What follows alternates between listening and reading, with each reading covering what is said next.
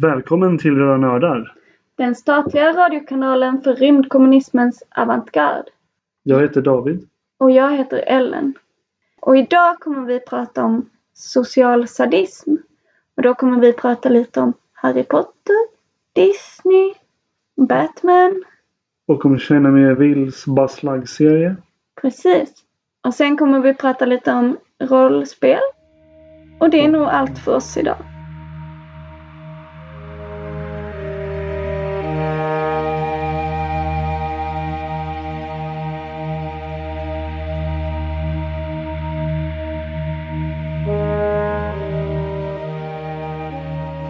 Heter Ellen och vi känner varandra genom att vi bägge har varit med i Allt åt alla Stockholm. Men nu, numera är jag med i Allt åt alla Malmö. För jag har flyttat till eh, Malmö. Jag pluggar kreativt skrivande och projektledning. Två väldigt olika saker. Ehm, jag ser mig väl som vänsterkommunist. Ehm, även om jag inte har en så utvecklad ehm, exakt ehm, bild av vad för slags vänster jag är. Inte som David, som är väldigt tydlig med vad han tycker och tänker i alla frågor. Um, och jag är väl med på den här podden för att jag tycker nördkultur är kul. Men också att jag är ganska intresserad av fantasy. Och att jag tycker att det är roligt med eh, kultursamtal. Att det är kul att prata om vad någonting betyder. Typ. Men om någon ska få en bild av vad du tycker är god fantasy, vad skulle du ge som exempel? Åh, oh, kul fråga! Verkligen kul fråga. Eh, jag gillar eh, Guy Gabriel Kay. Jag gillar Neil Gaiman. Um, jag gillar magisk realism också. Det är nästan inte fantasy. Och nästan fantasy. Det är fancy fantasy. Ja, fantasy i Latinamerika. Kanske. Jag heter David. Eh, jag är med i Allt Totala Stockholm som sagt. Eh, jag och Ellen är också med i SAC. Så Sveriges arbetare centralorganisation, Syndikalisterna. Eh, jag jobbar som flumskolelärare i SO-ämnena på högstadiet. Mm, som Ellen sa så eh, tycker jag om att etikettera mig lite mer än vad Ellen gör. Så jag skulle vilja säga att mina största inspirationer politiskt är Rosa Luxemburg och Anton Pannekoek. Men alltså rådskommunism är kul. Liksom. Sen rent nördigt så är jag väl framförallt rollspelsnörd. Även om jag, när jag, när jag väl läser skönlitteratur, då är det alltid fantasy eller sci-fi som gäller. Det är bara att jag läser mycket mer rollspelsböcker än skönlitteratur. Men om jag får fråga, eh, vilken typ av rollspel? Alltså, jag tycker att varje regel måste motiveras. Så det blir ofta låg komplexitetsnivå. Men samtidigt så är några av mina favoritspel ganska komplicerade för att de motiverar varje regel väldigt bra. Så, som en huvudregel kan man säga spel som tvingar dig att bete dig på ett visst sätt. Mm. Det är spel jag gillar. Men eh, kan du ge ett exempel på ett spel som kanske våra lyssnare vet också vad det är? Ja, alltså jag gillar ju typ många av de här Powered by the Apocalypse-spelen. Så jag är väl lite en, vän, en, ett barn av vår tid på det sättet. För det tycker väl alla amerikanska rollspelare i alla fall. Eh, men um, Burning Wheel kan jag få känna till. Det är mitt favoritspel egentligen. Uh, men ja, är man rödnör och rollspelsnör också, då kan man känna till Comrades och uh, Beat the Boss och sådana spel som jag liksom framförallt tyckte om att läsa, för jag har inte haft en chans att spela dem än. Men om ni tycker om röda rollspel så kan jag har jag många rekommendationer på lager. De kommer komma upp i podden, men ni kan också be om dem om ni känner att det var något som fattades. Och många spel som ni säkert kommer tycka är roliga kommer vi testa att spela och vi kommer prata om dem på podden.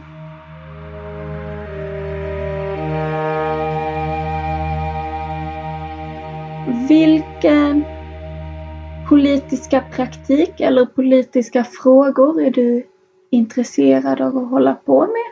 Nu har vi ju pratat om vårt eh, vår relation till eh, nördkultur. Men politiken tänkte jag bara skulle vara spännande. Jo, men det jag tycker är mest intressant att hålla på med själv i alla fall. Jag tycker det är kul när andra gör saker också på andra sätt. Men det jag tycker är intressant att hålla på med är att skapa infrastruktur för andras kamp. Helt enkelt bygga ramar för mer effektiv kamp när vi väl blir fler. Just i och med att vi befinner oss i en, en svag del av klasskampen. Det händer inte så mycket från vår klass sida tyvärr. Och då måste vi skapa infrastruktur för att det ska bli effektivt när vi väl blir fler som agerar. Så tänker jag. Mm, det är väl bra tänkt. Eh, jag, tycker, jag tycker att det är kul med allmänningar och det här eh, experimenterandet med eh, gemenskap och delande och eh, att tänka bort det här med ägande. Sen har jag nog aldrig tänkt på det som infrastruktur. Men jag tycker ju att det är kul det här med att eh, bygga rörelsen men också bygga revolutionärt medvetande. Det tycker jag är kul.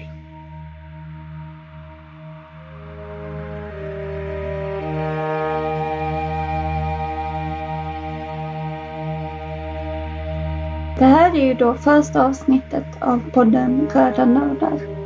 Och vi tänkte bara berätta lite kort varför vi är Röda Nördar. Det finns flera förklaringar till varför vi har valt det namnet. Den kanske mest uppenbara förklaringen är att vi är kopplade till Röda Nördar-kollektivet. De finns ju som Facebook-konto, som Instagram-konto, Twitter också va? Det följer inte jag så det vet Nej, jag inte. det är inte jag heller. Därför jag frågar. Om ni inte följer Röda Nördar Facebook-kontot så gör det för det är superkul. Humor. ja, det kommer vara liknande ingångar till mycket saker. Även om vi får utrymme att fördjupa oss på ett annat sätt i den här podden. Det är ju det härliga med det här formatet. Vi kallar oss också Röda Nördar för att vi är röda och vi är nördar. Vi ser ju oss bägge som vänsterkommunister och vi bägge spelar rollspel, läser fantasy och tar del av nördkultur på olika sätt. Och så kommer den här podden handla om politik och nördighet. Oftast väldigt tätt sammanflätat. Mer nördighet utan politik än politik utan nördighet. Men sällan något av det. Men alltså nördigheten befinner ju sig inte i ett vakuum utan den är ju påverkad av samhället runt sig och är en, på vissa sätt en återspegling och därför blir det intressant att politisera vad nördighet är när man lever i kapitalism. Eh, så det är ju någonting som vi kommer återkomma till för att vi är nördiga och för att vi ser världen på detta sätt. Och vi kan liksom inte förhålla oss till ehm, de spel vi spelar eller de eh, saker vi gör utan att Eh, förhålla oss till vad de har sociokulturellt formats av eller vilka förutsättningar nörd, nördkultur har att finnas och att verka.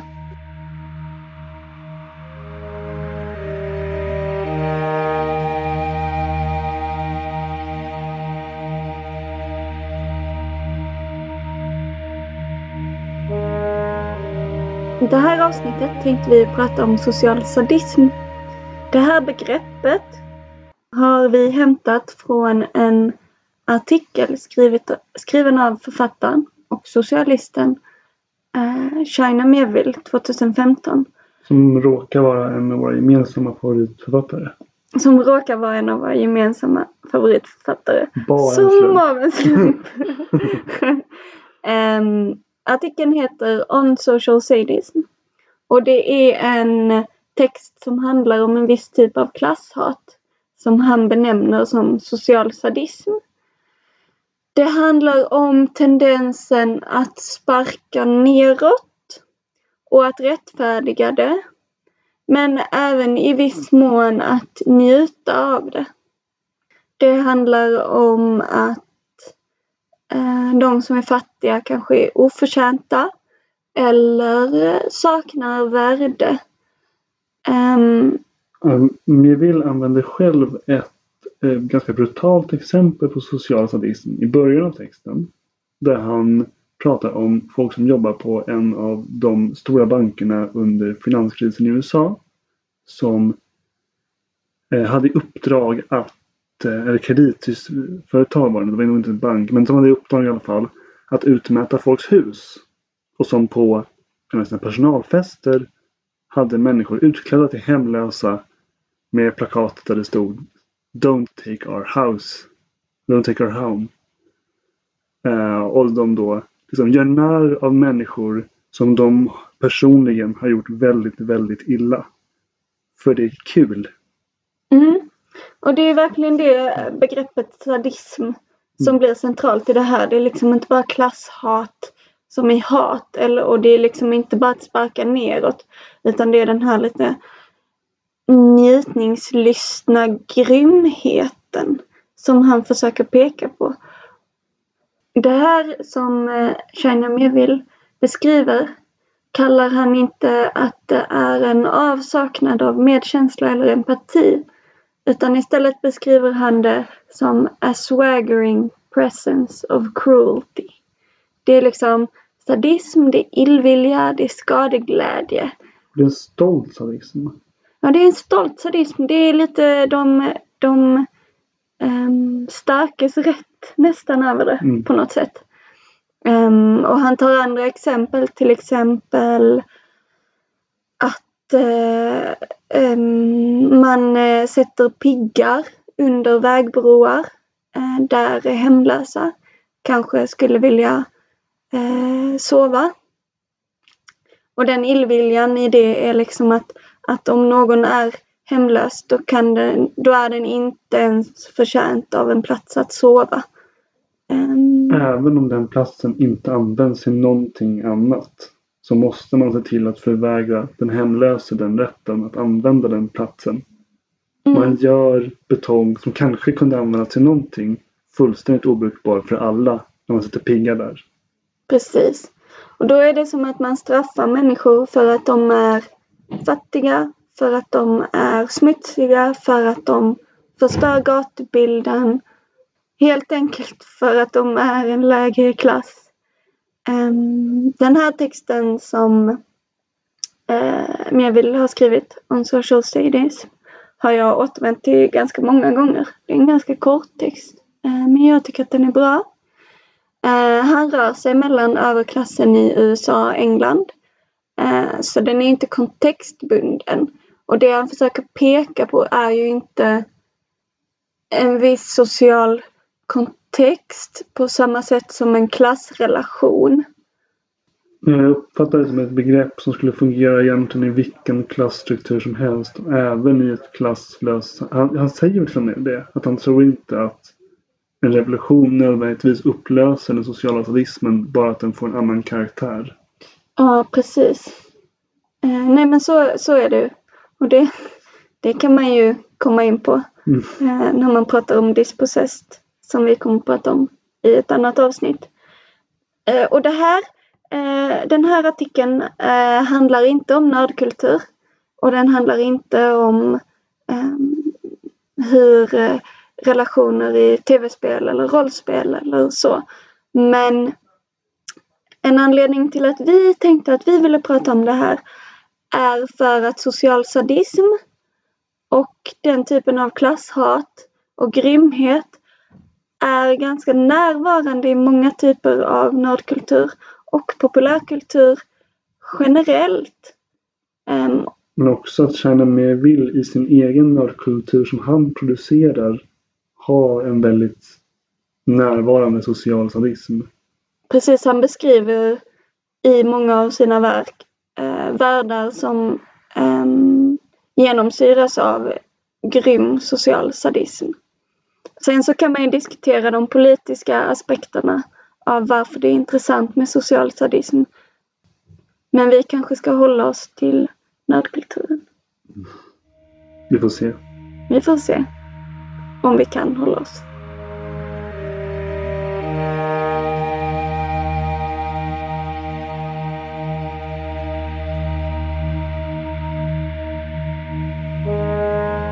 David, vill du kicka igång det här genom att berätta ett tillfälle då du har mött eh, social sadism i ett spel eller en bok eller något annat? Ja, alltså som alla barn av 90-talet så växte jag upp med Harry Potter-böckerna. Ja, det gjorde jag med. Ja. Och en väldigt, för mig väldigt hemsk scen i de böckerna är ju när den kortvariga men o så inflytelserika eh, rektorn för Hogwarts, eh, Dolores Umbridge, bestämmer sig för att bestraffa Harry Potter Mm. för att han bedriver motståndskamp mot onödigt tyranni i ett redan odemokratiskt system som Hogwarts är. Just det, han är en sån här eh, karaktär som måste säga emot läraren när läraren eh, har fel och hon är en, den typen av lärare som vill att eh, hennes elever aldrig ska uttrycka en egen tanke. Mm. Mm. Precis. Det, Och, jag tycker väldigt mycket om Dolores Umbridge som karaktär. Hon är Mm. så fruktansvärd. Ja, och där skulle jag ju såklart kunna nörda ner mig hur mycket som helst i vänsterpedagogik och hur, vi, hur man ser igenom den på det här. Men det här är fel podd. Så för den som vill ha den utläggningen, eh, hit me up. Eh, I alla fall. Jo, men Dolores Umbridge eh, tydliga social sadism som jag tycker är absolut tydligast. Hon, hon genomsyras ju av den. Men anyway, det exemplet jag vill föra fram här är alltså när Harry får i uppdrag att eh, skriva en liten eh, rad om vad han har gjort fel. Jag tror till och med att det är liksom han skriver samma mening I must igen. not tell lies. Så, Det är det han skriver. I must not det. tell lies. eh, för han, är han pratar om att Voldemort är på väg tillbaka? Är det det som är lögnen? Jag kommer inte ihåg det längre. Ja, han har sagt att Voldemort är på väg tillbaka. Att han har sett det och att Cedric Diggory blev mördad av Voldemort. Eh, oj, spoilers. Ursäkta. Ja, jag, jag tycker i och för sig att när det har gått mer än tio år så är det inte spoiler längre. ja, det här kommer bli en spoilerpodd. Jag är Och ledsen. har filmatiserats. Mm. Ja, nej. Eh, Det kan jag säga nu. Jag kommer, jag kommer i alla fall spoila alla böcker som finns som film. Då, Det är en bra princip. Det är en princip vi kommer att följa. Ja, i alla fall. Därför varför det händer. Men det är inte bara det han ska skriva om och om igen. För då skulle vi kunna ta Bart Simpson som exempel. Det är inte riktigt så enkelt. Utan ja, för den som inte följer den ref- referensen så i Simpsons, The Simpsons-programmet börjar ju varje avsnitt med att Bart Simpson, sonen, skriver någonting läraren har sagt om och om igen. På tavlan. Och så är det nya saker varje vecka. Humor. Ja, humor, höhö. I alla fall. det som händer när Harry skriver är att varje bokstav han skriver också ristas in i hans, är det rygg eller är det arm? Armryggen. Ja. Arm, heter Handryggen. Det? Handryggen heter Ja. det. Vi hade bägge rätt här. Ja. En, en fri, fri tolkning av rygg hade vi bägge rätt. Precis. Lingvistiskt kanske man kan kalla det för. Oavsett så, så är det ju där, den dubbla bestraffningen. Eh, Ingen, ingen vidare jämförelse med feminism men i alla fall. Är att han skriver det här som alla, eller som många ungdomar har varit med om tidigare. Att man måste skriva det man ska ha lärt sig av läraren. Ehm, utan också att han faktiskt själv ska utöva våld mot sig själv. eh, på order av läraren. Och det är hans egen handling som åsamkar honom skada. Och, alltså det finns ju... Det, ja, det är lite som när man var barn och ens eh, storebröder tog ens händer och slog dem i ansiktet och så sa de varför slår du dig själv? mm. Skrattade mycket. ja, eller föräldrar under 1900-talet som bad sina barn att gå ut och hämta riset de skulle slå dem med. Och en sån klassisk grej. Ja, det är grymt. Det är riktigt Eller- grymt. Eller slavar i USA där den ena slaven fick piska den andra slaven Mm. för när den försökte rymma eller vad den än försökte göra. Mm. Det är liksom den här Det är ju en klassisk maktutövning Mm. för att verkligen trycka ner andra i skorna. Mm. Vilket jag tänker är poängen med begreppet. Mm, verkligen. Dolores Umbridge är ju inte en karaktär vi ska tycka om i Harry Potter. Vi ska, vi ska förtjusas av hur fruktansvärd hon är. Det ska vi absolut. Men hon, hennes sociala sadism är ju uppenbart eh, ehm, omoralisk och det ska man uppleva den som, som läsare. Men jag tänker att i Harry Potter så finns det ju den här medvetna sociala sadismen som J.K. Rowling eh, skriver om som, eh, som den här eh, Dolores Umbridge eh, beteende. Och i viss mån, fast i mycket mindre skala, hur Snape förhåller sig till sina elever. Han är också grym mot dem och förödmjukar dem med mening. Eh, men det är ju även så att den världen som J.K. Rowling har hittat på i Harry Potter eh, innehåller mycket social sadism som vi som läsare uppmuntras att acceptera. För i mötet med Dolores Umbridge så är vi med Harry Potter och det är man ju som läsare hela tiden. Man är med i hans eh, uppror.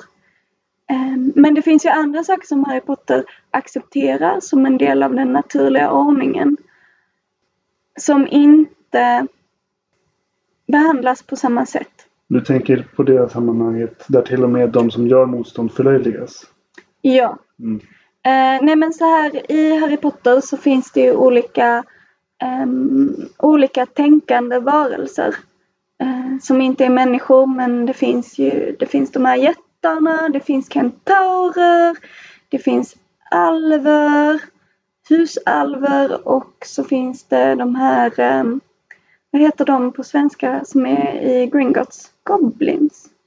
Svartalver ja, heter de nog på svenska. Precis. precis. De som eh, är lite mindre ljudkarikatyrer i boken än vad de är på filmen. För den som... Men fortfarande mycket ljudkarikatyr. ja, det, det är illa. Mm. Eh, jag tycker det tydligaste exemplet är ju husalverna. Husalverna är slavar um, till trollkarlar eh, husalverna får man aldrig ge något för ger man dem en gåva så blir de fria. Och fasa. Men tänk också den symboliken i att de ska liksom inte bara vara slavar utan de ska också aldrig visas den eh, generositeten att de får en gåva. Ja, det är mm. kläder. Just det, ja. det är kläder. Vilket ju också är social sadism i den, alltså att de går runt i örngott. Ja, och det, det där med hur man är klädd och hur man ser ut är en sån gammal social bestraffning liksom. Att eh, nej men på, med, på 1600-talet var du prostituerad, då fick du bara bära de här färgerna. I, under efterkrigstid hade du legat med fienden, ja då rakades håret av på dig. Så det här med att klä någon i ett, i ett örngott, det, det, liksom, det bygger ändå på en tradition av eh, klädsel som bestraffning och klädsel som social markör. Eh, som är ganska eh, grym.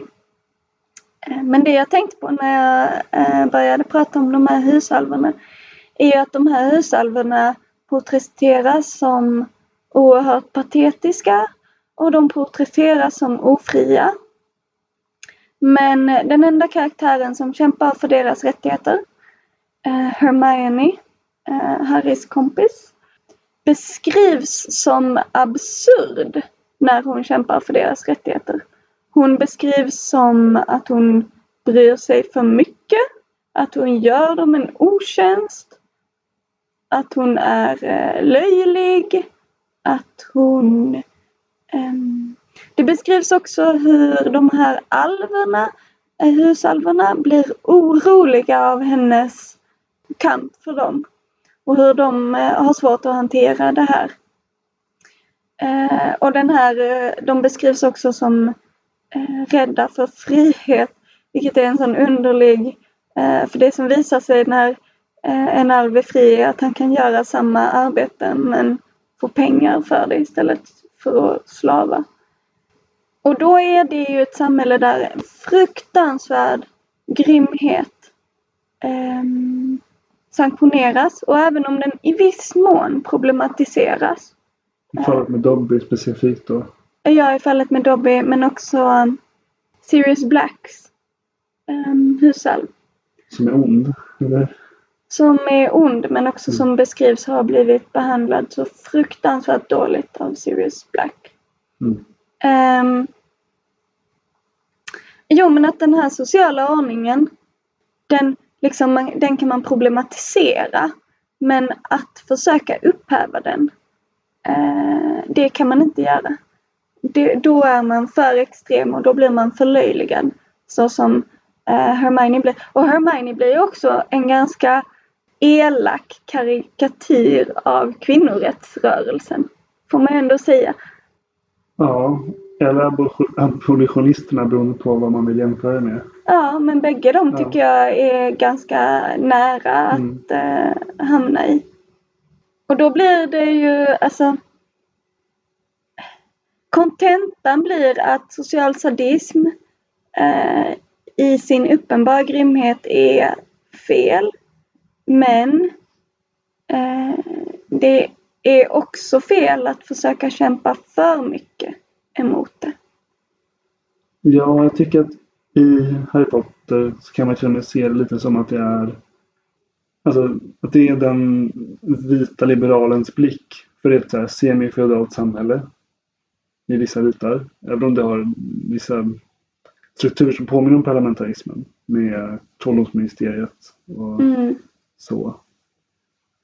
Eh, men att jag tänker att Dolores Umbridge, precis som Voldemort, de är liksom det här avsteget från demokratin i dess centrum. Att det blir, ja men som fascismen, som det är en gammal spaning att Voldemort är fascist. Mm, precis. Eller till och med Hitler.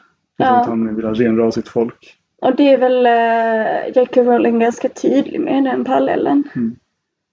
Vad som är lite mindre tydligt mm. är att lite som på samma sätt som Storbritannien när det också var semifeodalt under 1800-talet hade sina koloniala subjekt så har ju trollkarlsvärlden flera olika slavfolk. Bland mm. annat husalverna. Mm, absolut. Men en sak som då också blir intressant i den här parallellen är att, att eh, någonting som mm, eh, trollkarlarna när Voldemort återvänder måste hantera är att Voldemort söker sig till att alliera sig med alla dessa förtryckta mm. raser. Han är, han är så här renblodig när det kommer till trollkarlar men han söker alliera sig till andra raser. Och eh, konstigt att prata om raser men det är ju det i Harry Potter. Um, men även i den verkliga världen så var det ju i och för sig det brittiska Indien så var det mm. flera grupper som allierade sig med Hitler för mm. de tänkte att då kunde de bli självständiga. Mm. Mm. Men det, det, någonstans så får man ju eh, känna då att eh, någonting står inte rätt till i imperiet. liksom. När eh, de här andra folkslagen, folkslagen, raserna, eh, väsen, när de allierar sig med eh, Voldemort men som också beskrivs ganska, eller så här, en av dem som allierar sig med Voldemort är dementorerna. Och det är helt enkelt för att de har varit helt förslavade. De mm. Eh, får ju bara vara fångvakter på ett litet fängelse långt ute i havet. Och då, där är de mycket um, återhållna i vad de får göra. De lever ju av människors känslor och själar helt enkelt. Och egentligen borde inte Voldemort ha något intresse om han bryr sig om de ren, renblodade trollkarlarna att ha fria dementorer runt om i världen. Men det är bara ren ondska. Det är men, ingen logik där. Men handlar inte det om att han låter dem äta alla mugglare de vill? Och då finns det väldigt mycket mat för dem. Ja, just det. Det är sant. Det är sant. Men jag tänker att de inte är så um, eh, picky med vad de äter. Nej. Men kanske hellre alla mugglare än bara alla som är fastlåsta i Askaban. Ja precis. För att eh, Askaban är ett politiskt fängelse så de flesta som sitter i Askaban är Voldemorts följare. Eh, är nog vad jag förstår av Askaban. Ja, eller jag vet inte. I beskrivningen skulle det säkert kunna vara random trollkarlsseriemördare men... Ja, men det är inte så det beskrivs. Nej, inga exempel på det. Nej. nej, precis. Nej, det är ju Sirius Black. Men han är ja. ju också Voldemorts eh, följare tror man då. När mm. han blir satt där. Eh, men jag tänkte en sista kommentar om social sadism i Harry Potter. Är en, en, I sammanhanget en mycket, mycket mindre incident. Men eh, i Harry Potters värld så delas eh, barnen upp i elevhem. Mm. Och då delas de i, vid 11 års ålder upp på kategorierna modig, smart, ond och puckad.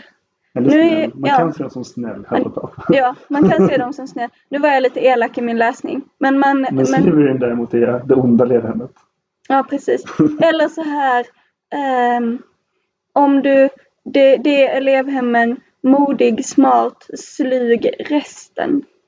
Kan man också säga. Mm. Eh, men eh, de här barnen blir sedan behandlade ut efter vilket elevhem de har tilldelats.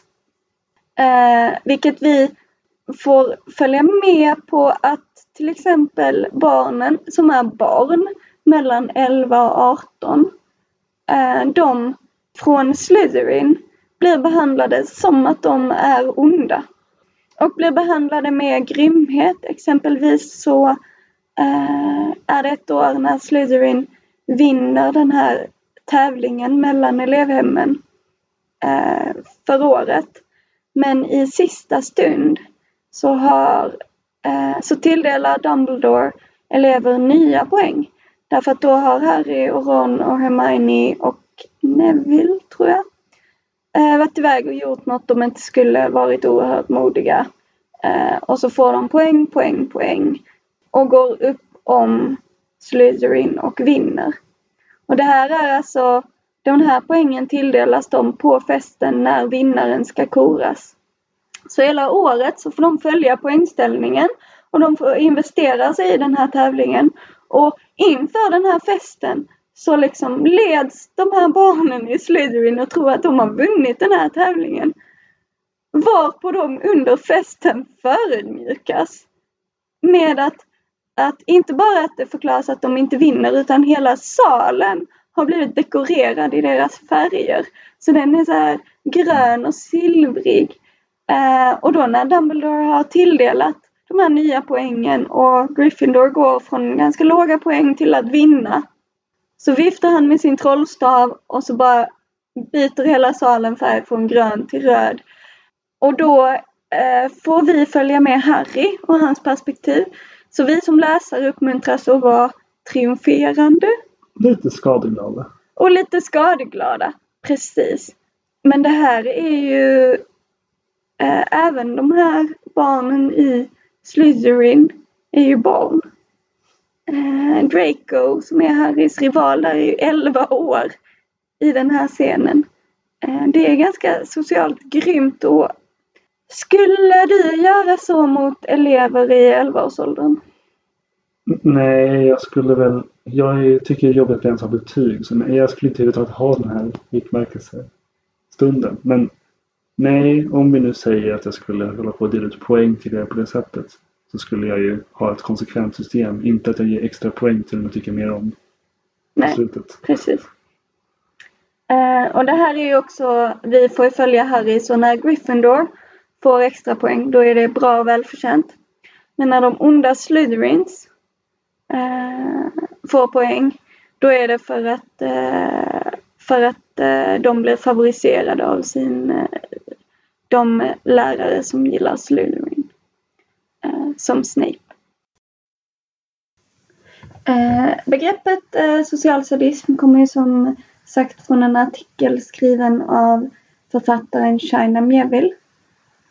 Eh, han är en författare som skriver eh, blandade genrer. Han har skrivit lite steampunk, lite skräck, lite fantasy. Men han kallar sig själv för word fiction author. Ja, just det. Weird fiction är nog ett bra Mm. sätt att beskriva honom. Ehm, han har en bokserie som kallas Buzz Lugg-serien. På tre böcker. Den första boken som är mest känd är Perdido Street Station. Precis. Eh, andra boken heter The Scar. Och tredje boken heter Iron Council. Har du läst någon av dem? Jag har läst den första boken. Mm. Och den är bra. Jag kan rekommendera den även om jag också ska säga att den är inte den snabbaste boken jag läst. Nej, den är ganska tjock och tar mycket tid. de, China Melville skriver verkligen i den här serien på ett sätt som att allting bara väller över. Det är så mycket av allt. Alltså boken är tjock men det är mycket som händer, det är mycket detaljer. Världen bara väller ut på alla sidor. Uh, så upplevde jag det i alla fall. Alltså, jag har läst honom mest i Mm. noveller och där är han perfekt. För där vill man ju Mm. typ bli övermannad under en timme och sen Mm. är man liksom, kan man andas. Mm, Det är lite annorlunda med en Mm. 300 sidor tjock bok. Mm. Eller vad det är. Mm, verkligen. Eh, jag tyckte att Paradiddle Street Station var jättebra. Eh, jag tyckte dock att eh, den var den svagare av de tre böckerna i serien. Och eh, sen så är det också en av huvudkaraktärerna i den här boken. Eh, det är ju weird fiction så hon har en skalbagge som huvud. En jättestor skalbagge. Och jag tycker så fruktansvärt illa om insekter. Mm, och dessutom är väl en av huvudpersonerna är hennes älskare. Så det finns segment där han typ förklarar varför han tänder på henne. Det kan bli konstigt om man har problem med skalbaggar. Ja, eller bara om man gillar skalbaggar men inte tänder på dem. jag. Jo, men jag tänker det kanske inte blir lika obehagligt. Nej, precis. Eh, men man kommer in i boken och eh, som karaktär så tyckte jag väldigt mycket om henne. Hon heter Linn. Ehm, jag har läst eh, eh, alla tre böcker. Um, Perdido Street Station är... Hur ska man beskriva handlingen? Det är monster som är lösa i staden. Och så får vi följa med ett gäng som befinner sig på samhällets botten. Men det är också ett lapptäcke av narrativ. Ja, Vi precis. har både en flyktingberättelse. Mm, Vi har någon som typ ska hanka sig fram. Vi kommer in i byråkratin efter att han blivit utkastad därifrån. Han är konstnär från början. Eller, eller typ tekniker slash konstnär. just det. Och vi följer någon, det är någon mer än de två. Vi får möta en, eh, en eh, person som är en slags örnman. Ja, det är flyktingar jag tänker på. Just det, precis. Det är flyktingen. Ehm, mm, vi får möta väldigt udda karaktärer, väldigt olika karaktärer. Eh, men handlingen är väl, ja precis det är monster som är lösa i staden och det här gänget med olika karaktärer på samhällens botten. Den flyktingen, konstnären. Så, ehm, Påverkas väldigt olika av själva utbrottet av monster. Mm. Men de är också på jakt att stoppa de här monstren på något sätt. Det låter som en ganska banal handling och det är det ju faktiskt. Men det är inte det som är det intressanta. Det intressanta och det som är anledningen till att vi eh, pratar om det här är den värld som China vill bygger upp. För det här är en värld som är, för det första är det en magisk värld. Eh, magi ex, existerar och han kallar det, vad kallar han det? Jag vågar knappt uttala det. Ta, ta, Är, är det fa- Thaumaturgy precis. beroende på om Mm. amerikan eller britt. Ja. kallar han det. Eh, det är också en värld som är ja, men nästan steampunk. Det finns liksom Mm. tåg och ångmaskiner. Eh, ja, de här koldrivna ångmaskinerna kommer tillbaka många gånger. Det är också en, en värld med ett oerhört skiktat klassamhälle som både är skiktat genom att det Mm. fi, finns de här vanliga klasserna. Men också skiktat genom att olika typer av varelser har olika rättigheter och befinner sig på olika eh, steg i eh, samhällsstegen. Eh, liksom. Då är människor högst om jag minns rätt. Precis. Mm. Eh, och det här är också en militärdiktatur. Fast det finns någon form av parlamentariskt, Som lottas. ja just det, ett parlamentariskt Grand system Lottery. som Mm. lottas. Mm. Ja, men, men i, man får inte upplevelsen av livet där att det finns någon form av Okej, det kanske finns någon form av demokratiskt i att man lottas. Men det finns ju inte en fungerande rättsstat. Och det finns inte fungerande rättigheter. Och det finns maktbalansen är så att, att militären kan göra sig av med dig. Av vilken anledning som de hittar på. Och de som lever fattiga lever väl i en ganska fruktansvärd misär. Liksom. Det, det är inte kul att vara på botten i den här världen. Um, det finns två böcker till i den här serien. Den andra boken utspelar sig på ett, en piratenklav. Uh, och de ger sig ut på typ en skattjakt skulle man kunna säga. Och tredje boken handlar om facklig organisering, motstånd, uh, uppror och revolution. Så det är alltså tredje boken som egentligen redan nördar content ordentligt? Ja. Den kanske är den tydligaste röda nördar contentet. Typ. Jag måste säga den tredje boken var min favoritbok. Eh, och jag hade ställen där jag bara log för, för att det väcks revolutionärt medvetande. Och det gjorde mig så glad. Eh, och sen så är det ingen solskenssaga kan man inte säga. Eh, China Melville beskriver en ganska brutal värld och det går inte alltid som man vill. Men det här med social sadism. Det jag tänkte på med uh, social sadism i China Melvilles serie var de här som kallas remades. Uh, kommer du ihåg att du mötte remades? Uh, ja, de, de nämns med ett generellt plan. Jag minns inte som att de får någon och träffa någon faktisk remade. Eh, däremot finns det med en, en novell som han har skrivit också som heter, heter bara Remade Jack. Eller Smiling Jack. Ja. Oh, han dyker upp. Jo, han dyker upp i boken. Ja. Han dyker upp i boken. Men inte i första. Jo, jo, i första.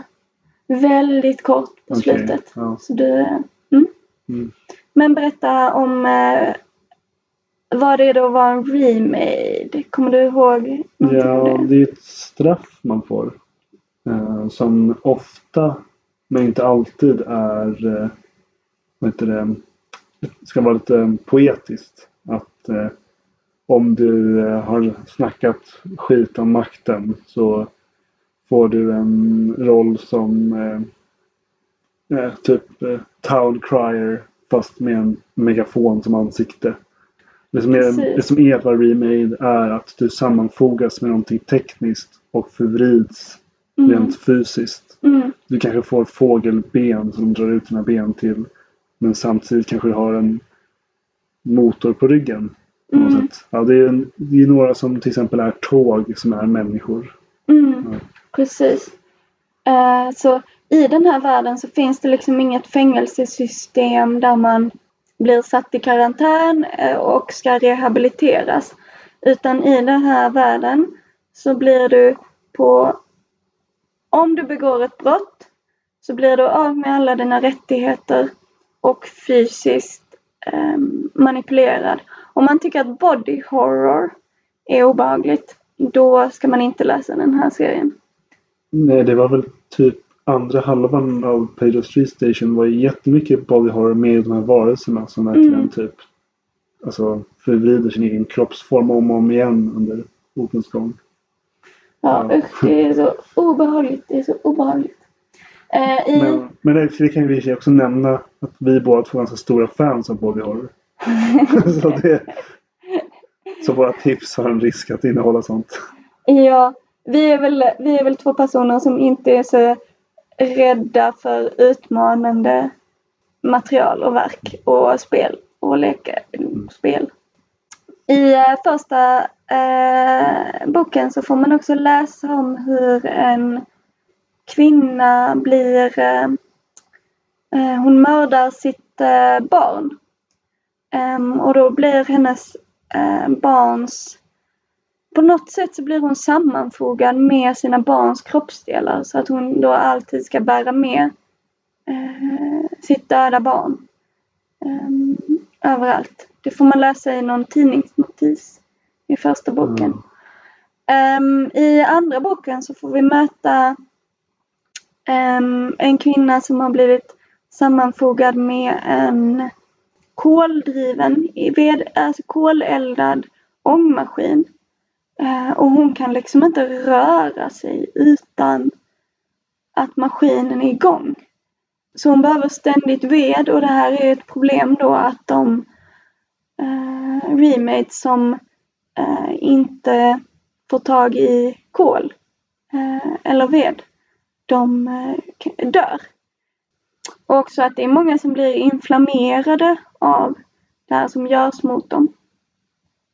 Eh, och jag tycker att en, en annan sak som är ganska tydlig för den här sociala sadismen är att som remate så eh, saknar du rättigheter. Eh, den här eh, militärstaten kan kräva att du ska arbeta gratis. De kan eh, skicka iväg dig på uppdrag. De kan eh, och det, i tredje boken så är det personer som eh, blir tvång, tvingade att arbeta gratis med att bygga en järnväg. Eh, men där är också personer som blir eh, ehm, deras arbete blir eh, prostituerade helt enkelt. Så de är sexslavar.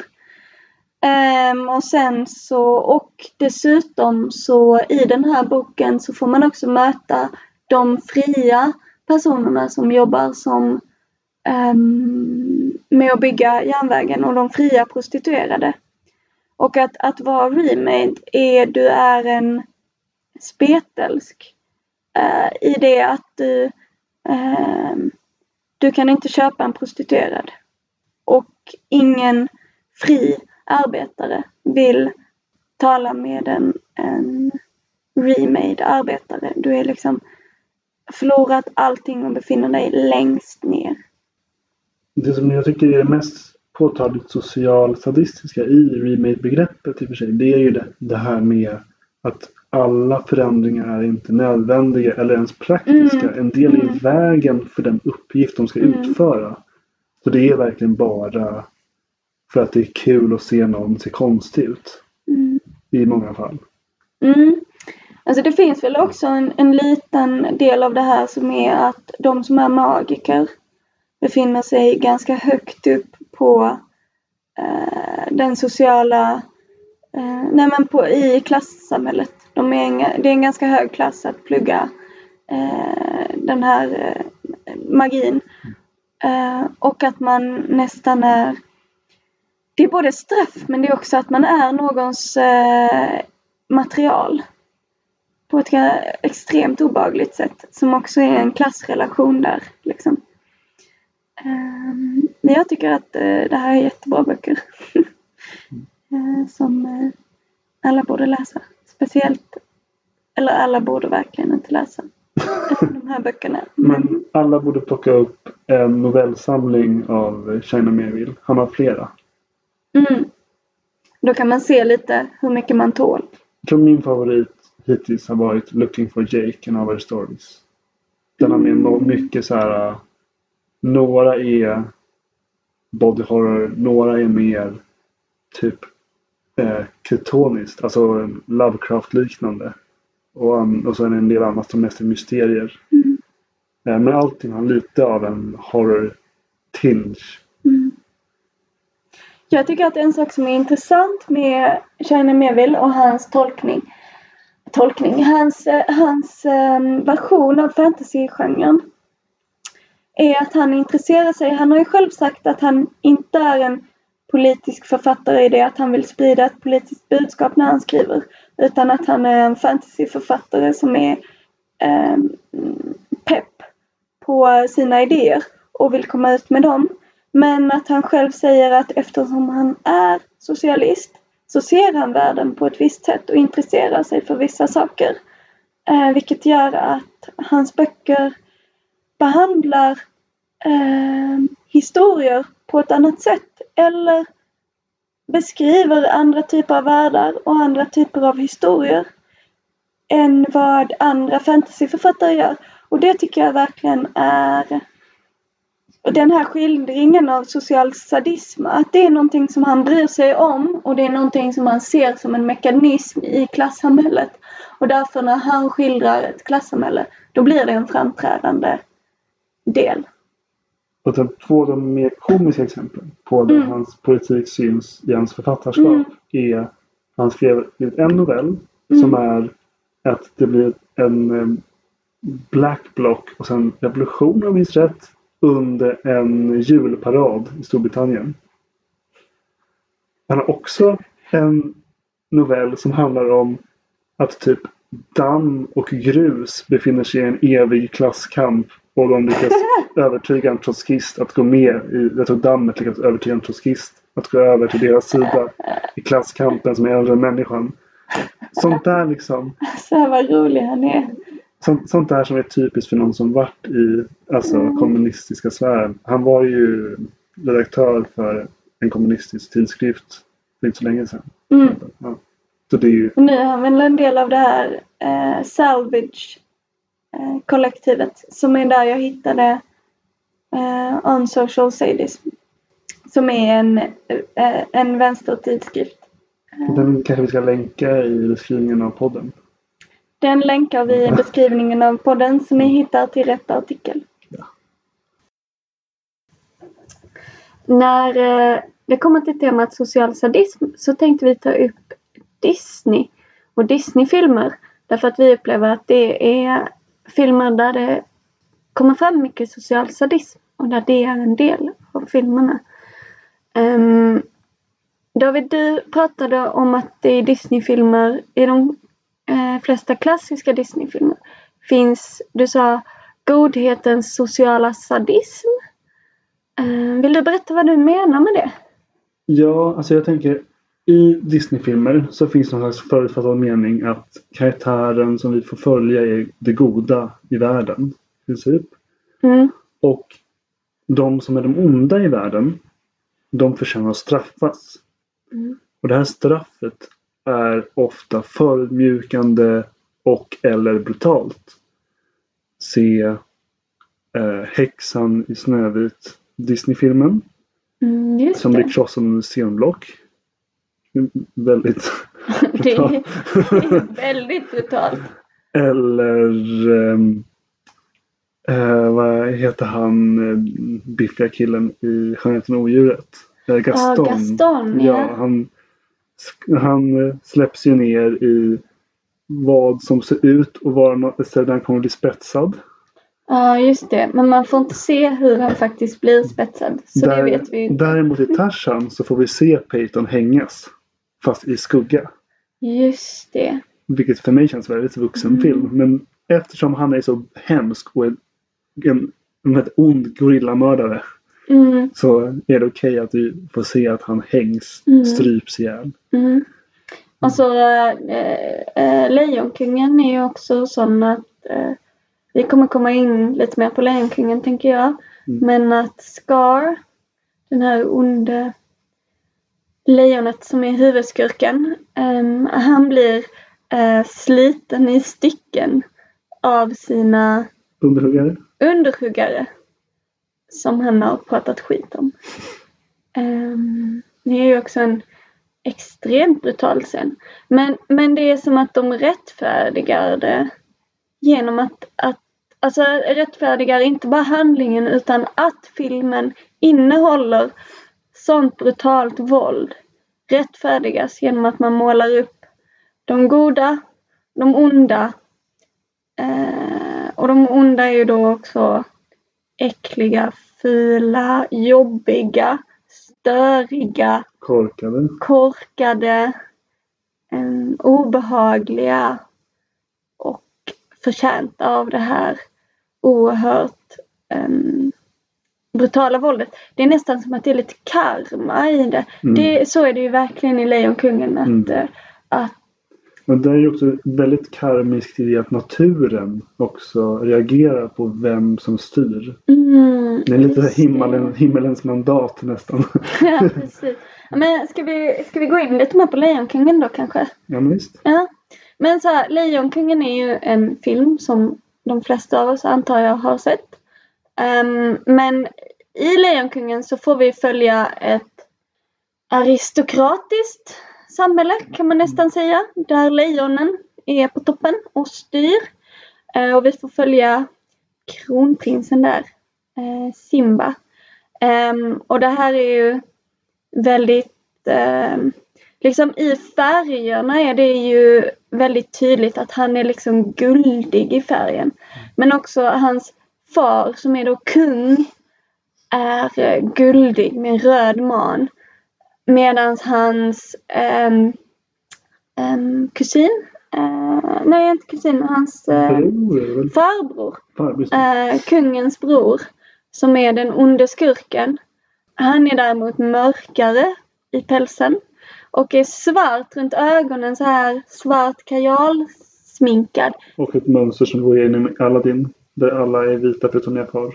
Precis, men också att den här svart eh, kajal runt ögonen kommer från, eh, eller jag vet inte om det kommer från, men eh, det eh, har traditionellt använts väldigt mycket i Nordafrika därför att det skyddar eh, känslig hud runt ögonen. Det kan också vara ett exempel på queer coding mm. Precis, och det är också vanligt att eh, eh, queert är sjukligt liksom, eller ondskefullt. Mm. Um, han är också smalare än de andra lejonen. Det kan vara ett tecken på omanlighet. ja, precis. Mm. Han är inte lika kraftfullt manlig. Men så det här är ju Uh, ja men väldigt tydlig. Uh, det, det, finns väl, det går väl att göra lite så här läsningar om ras och klass och så. Eller alltså ras framförallt tänker jag att, att det är de gyllene ljusa lejonen som är de som är goda. Och, och att Scar då är mörkare. Men det finns ju även en till ras som är ondskefulla där i Lejonkungen och det är ju då hyenorna. Och hyenorna de är inte ens förtjänta att bo i den gröna dalen där alla andra bor. Utan de bor i en elefantkyrkogård, mm. om jag inte missminner mig, där ingenting växer och där de inte har någonting och de har inget att jaga. Och de beskrivs som att de inte får, eller de beskrivs inte som att de får, inte får nog med mat, men det antyds för att när Scar kommer dit och ska eh, rekrytera dem till att han vill ta över makten så har han med sig ett lår, zebralår tror jag det är, eller ett antiloplår. Och de kastar sig över det här köttet. Så det antyds liksom att de lever eh, svältande på marginalen. Um, och de, man får egentligen aldrig veta vad deras brott är utan de beskrivs bara som äckliga, fula, jobbiga, puckade. Men just det känns också som en... Eh, alltså det är en, att man går vidare från den linjen av utopisk feodalism som mm. råder i Lejonkungen. Mm. Där eh, de underlydande djuren visar upp sig för lejonen i syfte för att de ska ätas. Alltså det är den här den glada bonden som är lycklig över sin feodalherre. Just det, precis. Och då de som hamnar utanför det feodala systemet mm. de blir ju ja, men, som kastlösa mm. i Indien typ. Alltså mm. verkligen smutsiga. Mm. Ja. Mm. Men, ja men det är ju verkligen en grymhet i det här att, att i, i eh, första scenen i Lejonkungen så sjunger de eh, sången A Circle of Life. Vilket handlar om, om eh, ekologi och kretslopp. Och så kommer alla djur fram till Lejonklippan och ska buga sig mot att kungen har fått en son som ska visas upp där. Det är alltså bytesdjuren går då, då dit och bugar sig för eh, rovdjuret. Som, och så samtidigt så sjunger de en sång om att det är rätt och riktigt att de ska bli uppätna. För de äter gräs, så varför ska inte lejon äta djur? Nu eh, hårdrar jag det, men ni fattar. Ja, men det blir i alla fall som en gudomlig ordning där lejonets bestämda roll är att äta andra djur. Mm. Och de andras roll är att bli ätna. Mm. Det är också tydligt i sången. Själva mm. Livets kretslopp blir mm. inte ett kretslopp om inte de äts. Mm, precis. Eh, och det kan man ju också ta att, att det finns ju inget som skiljer hyenornas relation till bytesdjur från lejonens relation till bytesdjur. Det som skiljer lejonen och hyenorna åt är ju att de befinner sig i en maktkamp. Men det är ju två rovdjur som äter bytesdjur. Liksom.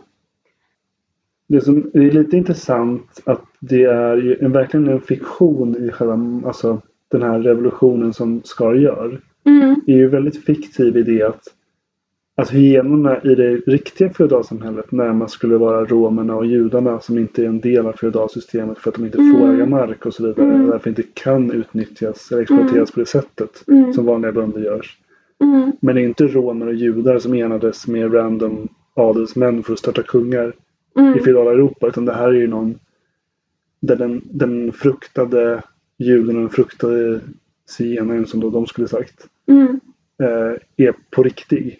Mm, Alltså det hotet finns på riktigt i den här Mm. berättelsen. mm, Att utbörlingen är alltid ute efter att få någon de kan stötta för att störta den eh, rådande ordningen. Men eh, man får väl ändå vara för att de störtar den rådande ordningen får man väl ändå säga. Fast det är ju tydligt att universum inte vill det. För så fort Nej. de får makten så slutar solen att skina över dalen. Ja precis, alltså av någon helt oförklarlig anledning så, så leder det här maktskiftet till att det slutar regna. Det slutar finnas sol, det slutar växa saker och alla svälter. Det är ju, Så det är verkligen en feodal berättelse om feodalismen. ja precis. Den här hade lätt kunnat skrivas under medeltiden. Ja, precis. Ehm, och när vi följer Simba när han ska återta tron, det är ju någon form av reaktion där. Ja, det är ju absurt eh, på många sätt och vis. Och vad har vi med att säga om social sadism i relation till Lejonkungen? Jag tänkte framförallt på behandlingen av hyenorna i Lejonkungen. Att de är liksom porträtterade som en... Alltså vad är motsatsen till en härskarklass? En härskarras? Ehm, slavras. Ja, slav, Om vi använder slavras. nazistisk Ja, terminologi. man nu ska göra det. Eh, Men det är det de som porträtteras som. Mm. Ja, men eh, jag tycker också att lejonen porträtteras ju ganska rakt av som en härskarras. Mm, jo. Så det är väl... Jag uppfattar hyenorna som att de är en konkurrerande härskarras. Men jag vet inte. Ja, fast de får ju aldrig makten. De är fortfarande sant. bara hantlangare till Scar. Och Mm. även när hyenorna har hjälpt honom till makten så har han ju en lejonflock med sig. Mm. Eh, det har han ju. Mm. Nej, okej. Ja, Mm. nej, men det, det är slavras. Men ja, och jag tänker att de är också att de väldigt, väldigt, att de är väldigt utbytbara. Att de, Mm. när han behöver kasta dem så gör han det sen. Men också lite att det här straffet att han blir sliten i stycken av hyenor. Att man får lite känslan att så här, du beblandade dig med de här. Mm. Se var det ledde dig. Liksom. Mm. Då har du förtjänat det här. Du smutsade ner dina händer. Liksom. Eh, Återigen, det är den ariska adelsmannen som använder sig av romer och judar för att störta feodalismen. ja, fruktansvärt. ja. Ja, Lejonkungen alltså. Jag älskade Lejonkungen som barn och eh, jag tycker fortfarande om den filmen. Och jag grät när Mufasa dog. Så mycket att mina föräldrar fick gömma filmen. För att jag inte kunde titta på den. ja, men jag tittade också sönder både Lejonkungen och Aladdin som jag också Mm. threw shade at. Mm. Eh, Jag och David tänkte att vi skulle få alla nördar mot oss och göra oss så ogillade som möjligt. Så nu ska vi göra en kritisk läsning av Tolkien. Fun! Ja, det finns ju både orker och andra icke-mänskliga varelser som ställer sig på Saurons sida i Sagan om ringen. Ja, eller ställer sig på Saurons sida. Det är väl, han har väl torterat alver Ja, till de är alldeles förstörda eller något sånt. Okej, som står på Saurons sida. Ja. Ja.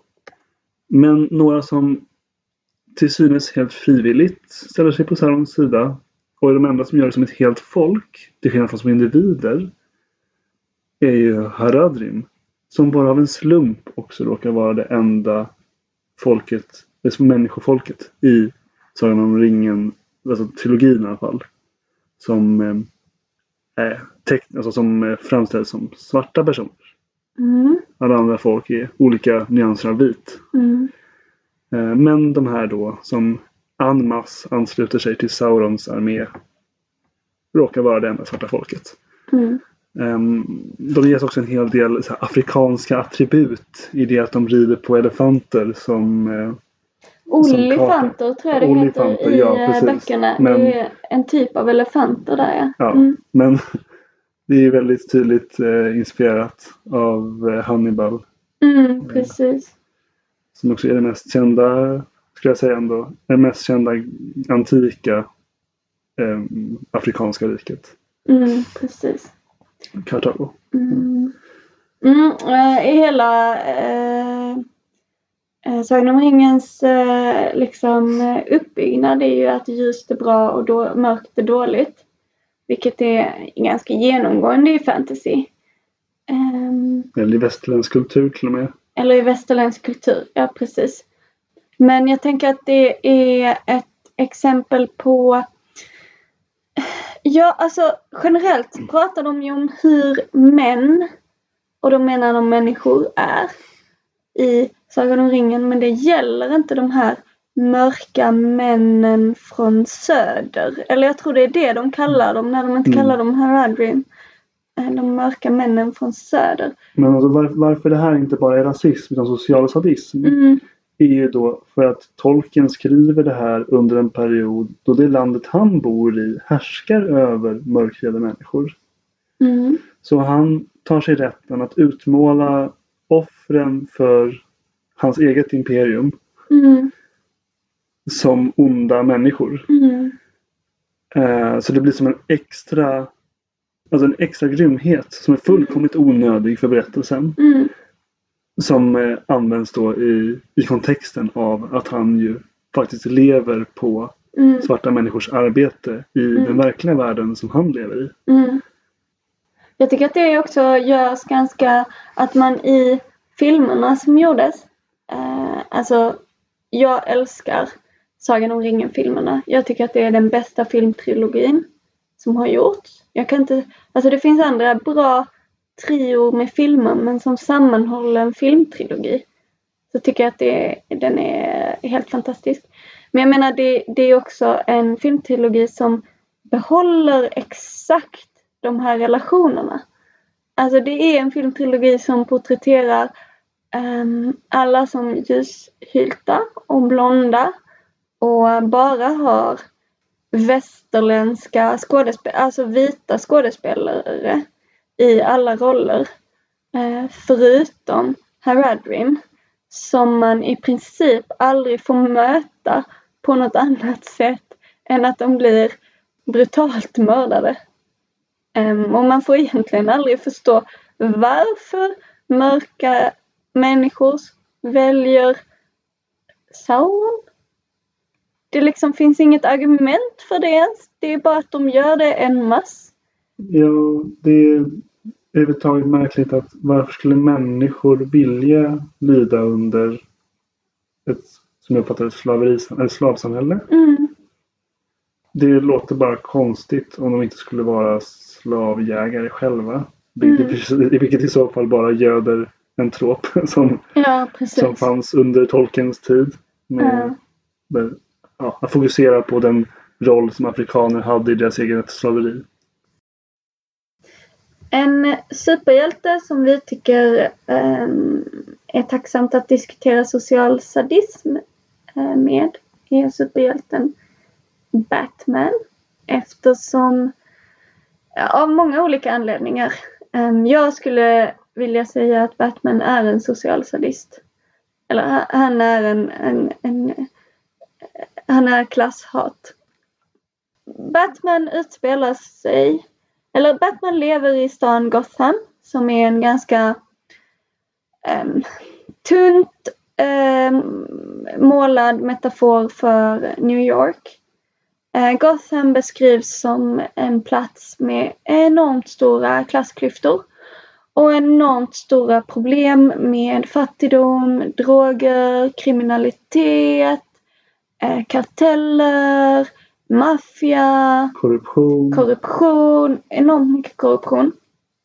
Eh, alltså ett väldigt stratifierat klassamhälle med enormt mycket problem.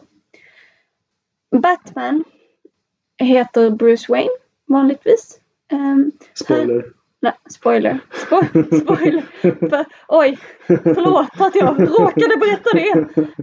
Um, han är uh, född till, uh, som en avtagare till Wayne Enterprise som är ett stort företag som tjänar jättemycket pengar och är, han är i princip den rikaste i Gotham.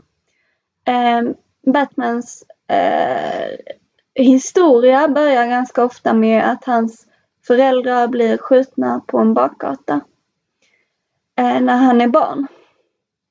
Eh, det är ju jobbigt med eh, att leva i det här samhället som han lever i. Det är jättejobbigt med den typen av kriminalitet. Ehm, man kan ju tänka ganska mycket vad man skulle kunna göra för att ehm, små kriminella skurkar inte ska skjuta folk på bakgator för att sno deras pärlhalsband. Eh, man kan tänka att man vill rusta upp i eh, förorter. Man kan tänka att man vill skapa sociala program för unga. Man kan tänka sig att man vill jobba med rehabilitering av kriminella. Man kan tänka sig massa olika saker. Särskilt om man råkar vara en av, av, av, av landets rikaste män. Precis! Men det är inte så Bruce Wayne tänker. Bruce Wayne, han tänker så här. Gud vad jag hatar småkriminella. Jag ska klä ut mig till en fladdermus och så ska jag spöa skiten ur dem. Jag tycker att det här är klasshat. Jag tycker att det här är rent klasshat. Jag tycker att det här är social sadism. På vilket sätt är detta en åtgärd som på ett systematiskt sätt skapar ett bättre Gotham? Det erkänner väl Batman i och för sig i Christopher Nolans eh, andra Batman-film att eh, det kanske inte är ett hållbart sätt. Eh, men han kommer egentligen aldrig ifrån det. Eh, och, och, vi ska ju följa med Batman och vi ska ju eh, hålla med honom som tittare. Så vi tycker ju då också som tittare att han har rätt i det våld han utövar. Vilket är också är liksom ganska brutalt våld mot personer som kanske befinner sig ganska långt ner i en hierarki. Liksom. Även de som är högst upp i den här kriminella hierarkin är ju i regel psykiskt störda i Batman-universat. Precis. Så lösningen kanske inte är våld. Nej, precis det, det är faktiskt väldigt intressant och det har inte jag tänkt på. Men i princip alla skurkar, den här Scarecrow, Jokern, The Riddle, um, Two-Face, nu kan jag inte komma på fler. Uh, men i princip alla de är ju galna och en ganska um, central plats i Gotham är Arke Arkham Asylum. Som man på Nördpodd såklart inte får glömma att nämna är taget från Lovecraft-universat. Precis, precis. Men, äh, ähm, men det är ju ett, ett ähm, en äh, institution för slutenvård. Äh, tvångsmässig slutenvård av psykiskt sjuka. Och i princip alla av hans motståndare kommer därifrån eller hamnar där Eh, och bryter sig ut därifrån och hamnar där igen. Eh, så det här, det här är alltså inte bara så här att han slår på folk som är längst ner i samhällsstegen utan han slår på så här sjuka människor längst ner i samhällsstegen. Och man kan, man kan absolut argumentera för att han befinner sig i en situation där han inte, där han är tvingad liksom i vissa fall med Jokern. Men, men det sker aldrig ens en diskussion om, om det här våldet som utövas mot psykiskt sjuka människor. Men jag kommer ihåg att även på det här barnprogrammet vi såg på, som små tecknade som gick på. Mm. Ja, där så återkommande påpekade Batman att bara vad konstigt att de lyckas rymma hela tiden. Men då kan man tänka att han kanske skulle donera lite pengar Mm. så att de har råd att rusta upp säkerheten Mm. bakom Asylum. Mm. Är väl en sån grej man kan göra om man Mm. har för mycket pengar och är rädd för kriminella. Mm. Om man nu vill prata om eh, Batman och eh, klassamhället i Gotham eh, så känner jag att en, en film vi måste nämna är ehm, Christopher Nolans tredje film, The Dark Knight Rises? Returns? Returns kanske Ja, heter. två nu Rises. The Dark Knight är tvåan. Första är Batman, andra är The Dark Knight och den tredje är The Dark Knight Då är det Rises. I så fall. Rise. Någon, någon heter Rises. Okej. Ehm, ni får rätta oss eh, om vi har fel. Ni får ursäkta, vi är inte jättebra på att komma ihåg filmtitlar. Och, Men och superhjältar är inte egentligen vår starka sida. jag älskar Batman. Alltså, han är fascist, men jag älskar honom. Eh, citat, citat Ellen. Han är fascist, men jag älskar honom. eh, nej, men så här, Christopher Nolans tredje film. Eh, I denna film så är Batmans eh, skurk en person som påtalar eh, klassamhället i eh, Gotham. Och det är en skurk som uppviglar till uppror och upplopp. Eh, och det är en skurk som när han begår eh, en terrorhandling då attackerar han eh, Gothams motsatt, eller mot, eh, heter det? Sorry. motsvarighet till eh, Wall Street. Eh, så han går direkt till stadens finansiella kärna. Och att det är eh, att det här är ohållbart presenterar den, den liksom och att, att den här klassmotsättningen är så stark presenterar inte bara den här eh, Bane som hans motståndare heter utan det presenterar äh, även Catwoman som säger Um, ni får, det här är ett citat ur minnet. There is a storm coming and you will wonder how you ha how you could have lived and you will all wonder how you could have lived so large and leave so little to the rest of us. Eh, så den här motsättningen mellan den här klassmotsättningen är liksom öppen och det är många som påpekar det och så. Nu vänder ju sig Catwoman emot revolutionen till sist. Tyvärr. Tyvärr. Därför att revolutionen blir för våldsam. Och det är även någonting intressant i hur massan reproduceras därför att upproret eh, presenteras som att, att det är så oerhört illa om massan gör uppror. För det eh, som kommer hända då är att de kommer börja råna, våldta, plundra, begå våldsbrott för att det är kul, kasta molotovcocktails för att det är kul. Att massan i sig själv inte kan vara självorganiserande utan de behöver en styrande makt. Och att den är våldsam och brutal och revolution kan därför, hur rätt kraven än är, aldrig vara rätt väg att gå. Är väl lärdomen man får där. Ja. och att all repression mot det upproret är legitim. Som när Precis. Batman massövervakar hela staden för att komma åt några få. Precis. Eller det är i tvåan som det händer va? Ja, just det. Ja, nevermind. Inte samma narrativ. Nej. Men det här, eh, den här... eh, Har du sett den här filmen? Eh, Jag har sett eh, de, de tre. Nu har det ju kommit en ny film, en Jokern-film. Som eh, fick två Oscars såg jag. Nu är vi lite sena på bollen. Alla har redan pratat om eh, Jokern-filmen. Har du sett den? Nej. Nej. Jag tycker den var bra. Jag tycker eh, det är lite killigt att säga att man eh, gillar den filmen. Eh, men jag kanske är lite killig då. Det är lite... Jag vet inte, den är djup lite på samma sätt som Fight Club är djup. Förstår du vad jag menar då?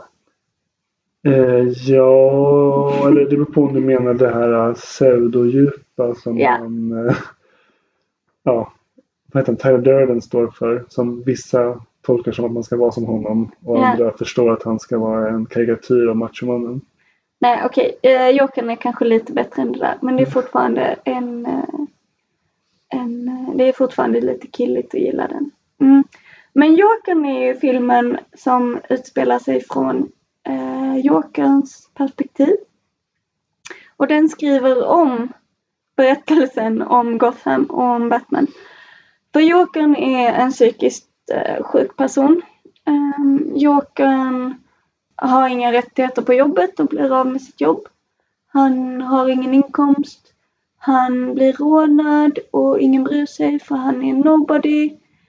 Han blir dåligt behandlad av sin chef. Han blir dåligt behandlad av rika.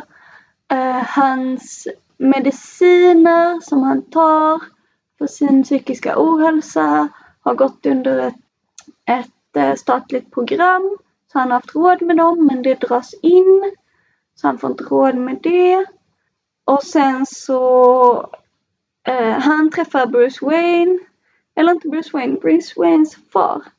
Han träffar också Bruce Wayne sen. Man träffar framförallt Bruce Waynes far. Som absolut inte vill ha något att göra med den här fattiga, smutsiga, äckliga, psykiskt sjuka mannen. Och eh, Jokern är helt enkelt en person som en dag eh, flippar. Liksom. Och det är ju, alltså den är ju kanske lite... Jag, jag tycker fortfarande att den filmen faller in i att massan alltid porträtteras som en vild, våldsam grupp som måste liksom styras. Att, att liksom massans uppror är något farligt. Liksom. Och det kanske inte är min upplevelse av att befinna mig i en massaktion eller i en... Eh, så. Nu kommer vi ifrån ämnet social sadism. Men, jättemycket. men däremot så känns det som att den filmen, att, alltså det själva huvudnarrativet för filmen Mm, är ju egentligen motsatsen till social sadism. För vi lever i en tid då alla ropar efter strängare straff mm, och hårdare tag. mm, Men det här är en film som säger äh, vänta här ett tag, man blir inte kriminell för man tycker det är kul. nej, precis. Nej, och det är väl det den gör att den vänder på hela Batman-mytoset. Mm. Och gör upp med den, den sociala sadismen, absolut. Mm. Nej, men jag tycker att den är, det är ju verkligen en film som vill väcka till politiskt medvetande. Fast den är samtidigt, han ser ju sig själv inte som politisk. Jag tycker att det, det är att göra någonting av Jokern som han aldrig tidigare har varit. Verkligen. Eh, vad sa du om att den vänder på den sociala sadismen? Mm. Jag menar att i den kontexten som vi är i idag Mm. så finns det en extrem social sadism i samhällsdebatten. Mm. Där det framställs som att för att man är invandrare, Mm. ibland för att man är fattig, Mm. vilket egentligen är mer, ska man säga, har bättre empiri, men Mm. oftast för att man är invandrare, Mm. så blir man kriminell. Mm. Och den här kriminaliteten är någon slags naturlag som Mm. uppstår i människan. Att man, vissa Mm. människor har det här anlaget för kriminalitet mer Mm. eller mindre i debatten. Mm. Och de här människorna ska man låsa in så vi Mm. slipper se dem och så de inte kan göra någon skada. Mm. Och, Men också tänker jag att det är eh, det är otrendigt att säga bygg fritidsgårdar. Nu kanske inte jag är så för fritidsgårdar men, men det trendiga är att säga högre straff. Det här är inte okej. Men det Jokern gör som är väldigt otrendigt är ju att den säger eh, man rår faktiskt inte för att man blir en brottsling. I de allra flesta fall så är det kontexten man befinner sig i som Mm. gör en till en brottsling. Mm.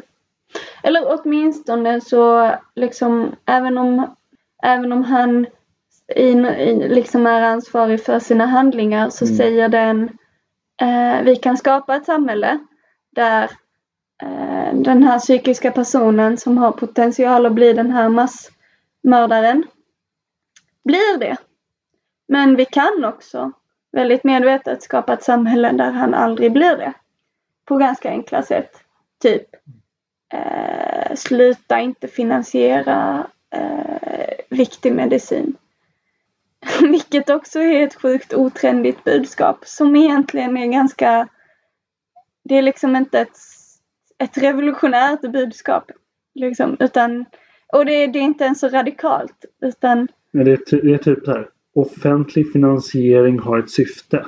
ja, ja, eller typ så här samhällsbygge är, är någonting som finns. Mm. Om man vill ha det här mellanmjölksbudskapet som typ så förklarar för en varför det här är det enda vetenskapligt hållbara sättet att diskutera hur man sköter ett samhälle kan jag rekommendera Pengar och politik som har, har några avsnitt just nu om det här. Eh, vi lägger en länk längst Ja. ner så hittar ni till eh, pengar och politik.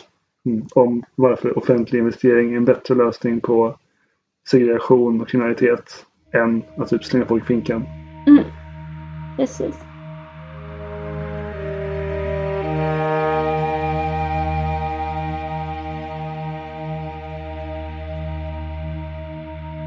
Det här är segmentet Mitt indiehjärta slår och slår och slår. Jag döpte efter Kent-låten där Kent, eh, eller Jocke Berg, sjunger Mitt indiehjärta slår och slår och slår. Tror du vi får ha en liten, liten jingel i framtiden? Det hoppas jag verkligen. Det här är segmentet där vi pratar om rollspel. Ganska ofta indie-rollspel. Därav den här jingeln, men inte alltid. Jag är ju inte expert på rollspel. Det, jag är en entusiastisk nybörjare skulle jag säga. Men David kan riktigt mycket om rollspel. Eh, och idag tänkte vi prata om rollspel på temat social sadism. Eftersom det är vårt tema idag. Så vad är det du tänkte att vi skulle prata om?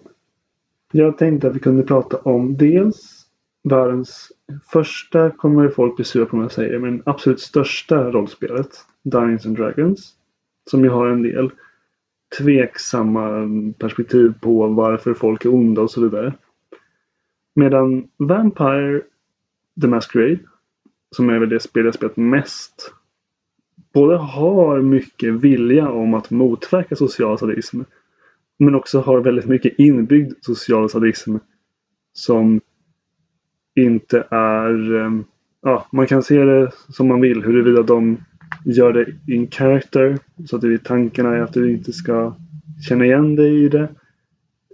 Eller om det är ett social sadism som de själva bär på. Det är, Mm. det är alltid svårt att veta med grimdark-genren som i Vampire ibland tangerar. Mm. Jag har aldrig spelat uh, Vampire. Uh, skulle du kunna berätta lite om hur... Ibland pratar vi om spel vi spelar tillsammans, men det här har jag inte spelat. Skulle du kunna berätta om lite grundläggande bara innan vi kommer in på en diskussion om det? Ja, Vampire the Masquerade kom ut första gången 1991 om jag inte minns fel. Eh, det är ett spel som är en del av en större värld The World of Darkness. Där det finns både varulvar, vampyrer, feer, magiker och så vidare. Men Vampire var den största gamelinen som man säger. Alltså, ja, den franchise som blev störst. De la mest energi på den och de tjänade mest pengar på den. Um, den handlar helt enkelt om att man spelar vampyrer. Det var en väldigt tidigt spel i det här med att man spelar den onda i berättelsen. Mm.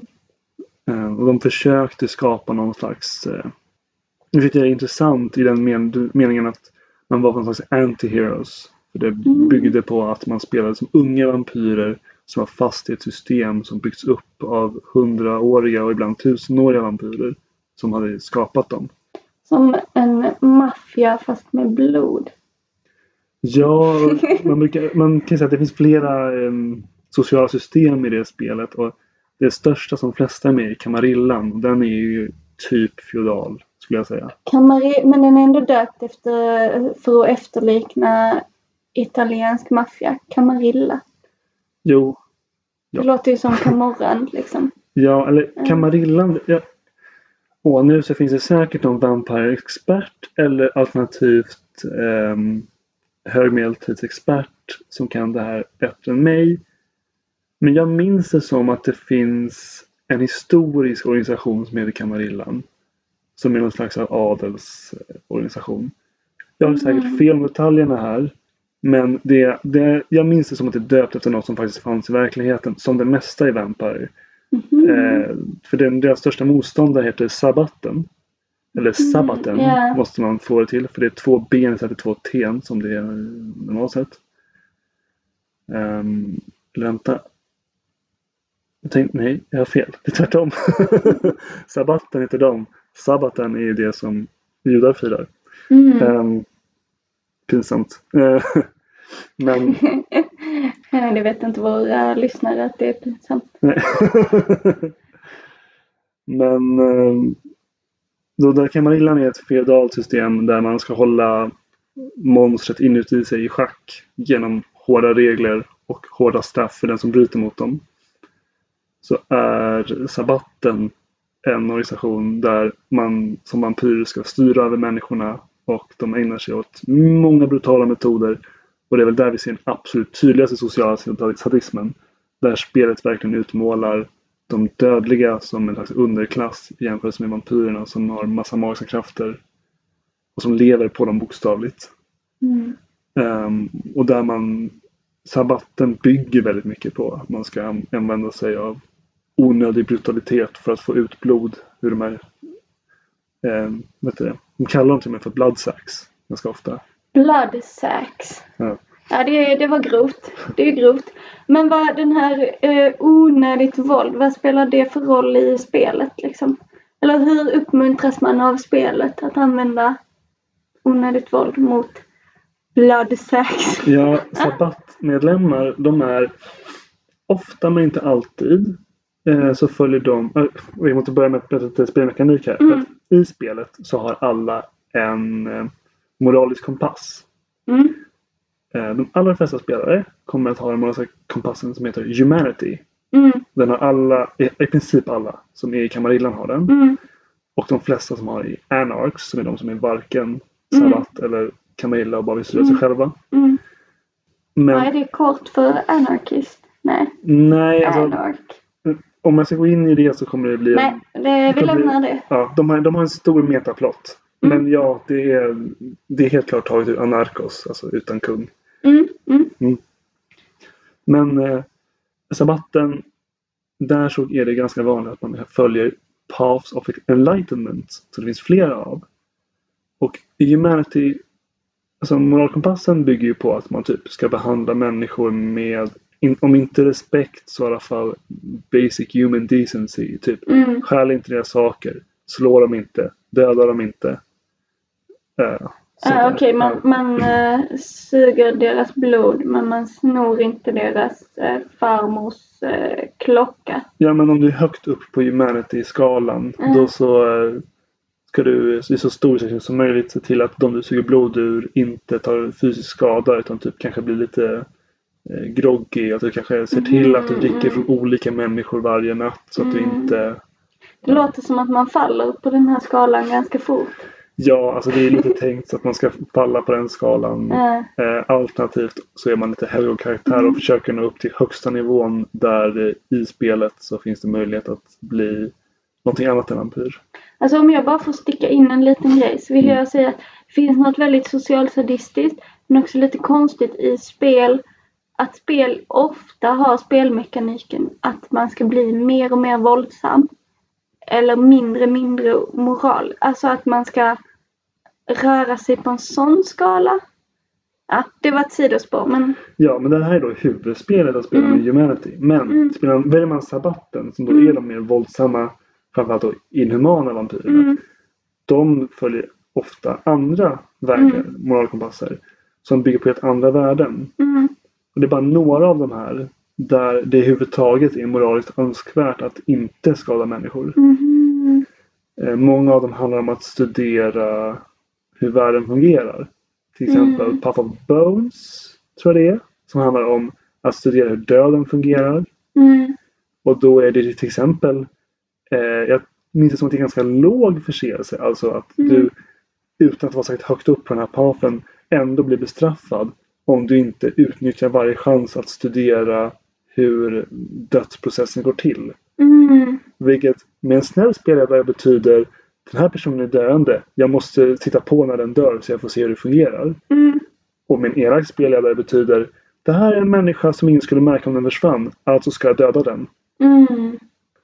Ja. Det har ju spelmekanik som verkligen uppmuntrar till... Fast det uppmuntrar till död, det uppmuntrar inte till grymhet. Men jag antar att det är andra mekaniker då i, hos sabbaten. Ja, det är då de har ritualer Mm. som är väldigt viktiga för dem. Mm. En person som missar ritualer förlorar väldigt snabbt social Mm. ställning i gruppen. Mm.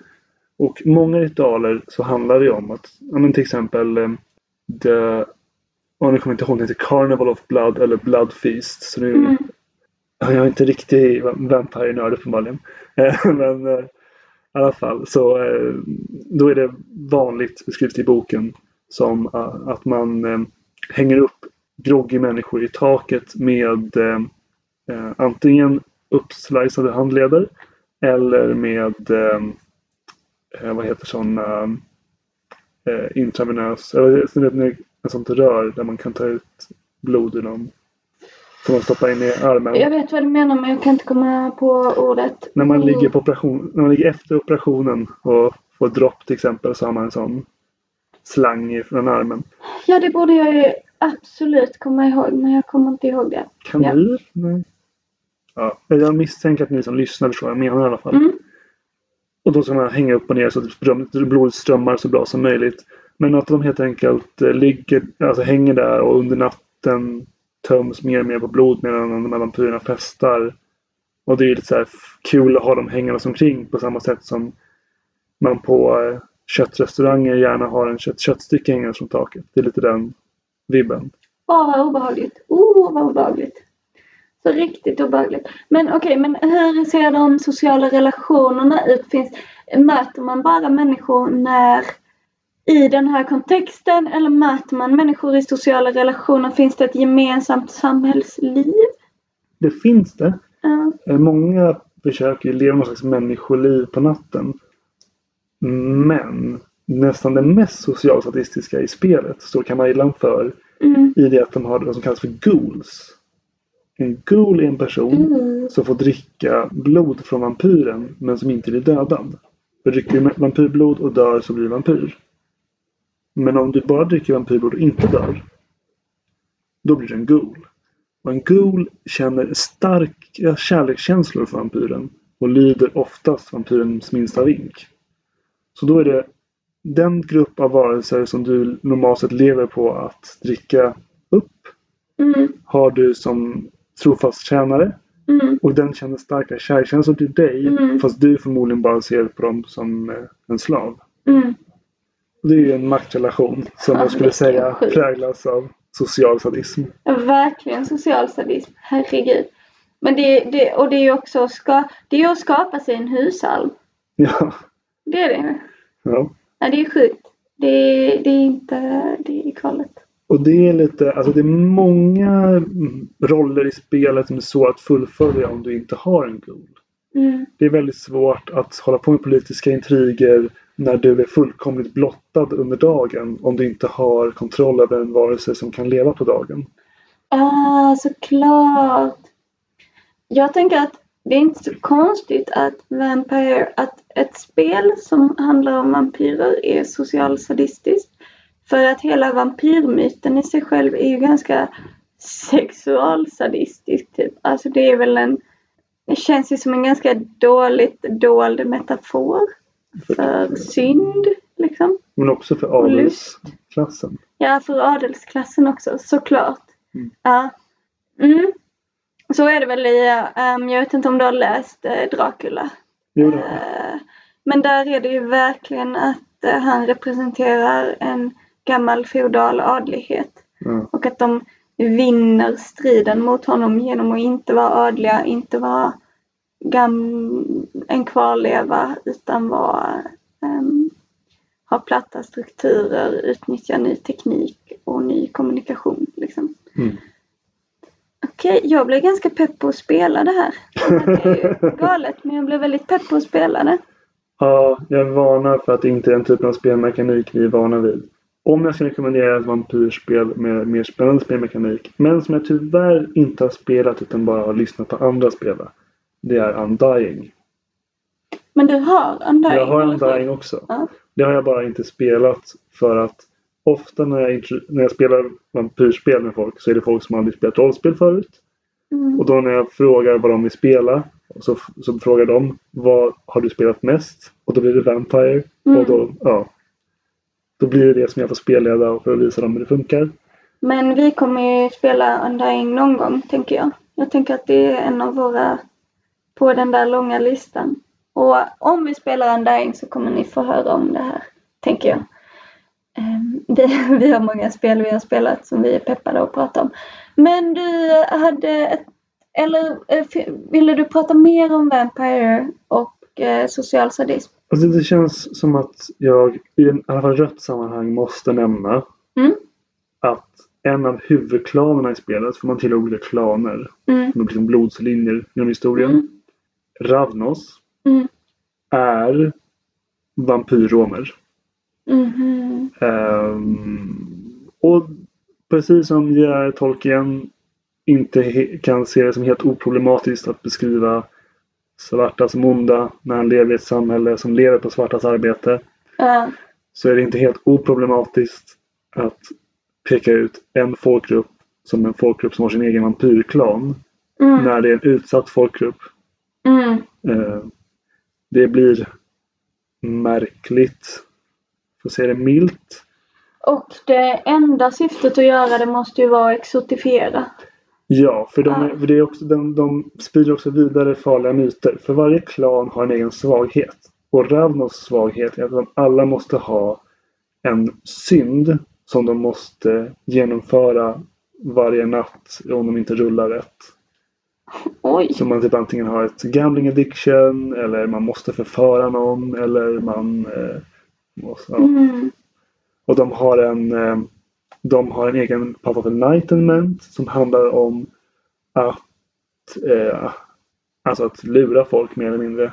Att visa, alltså typ visa på, alltså att pranka folk också.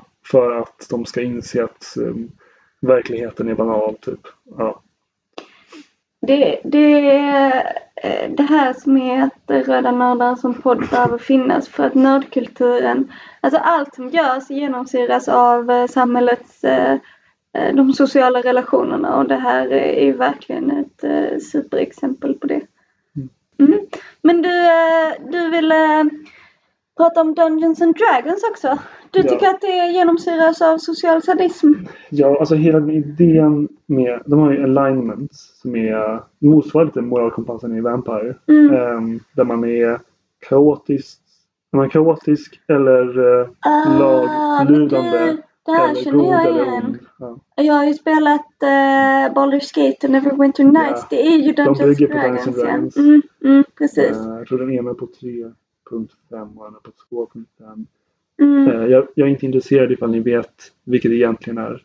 Men jag, jag, bara tänker, jag säger bara de siffrorna och så får ni säga skrika ut i eten. Nej David har fel.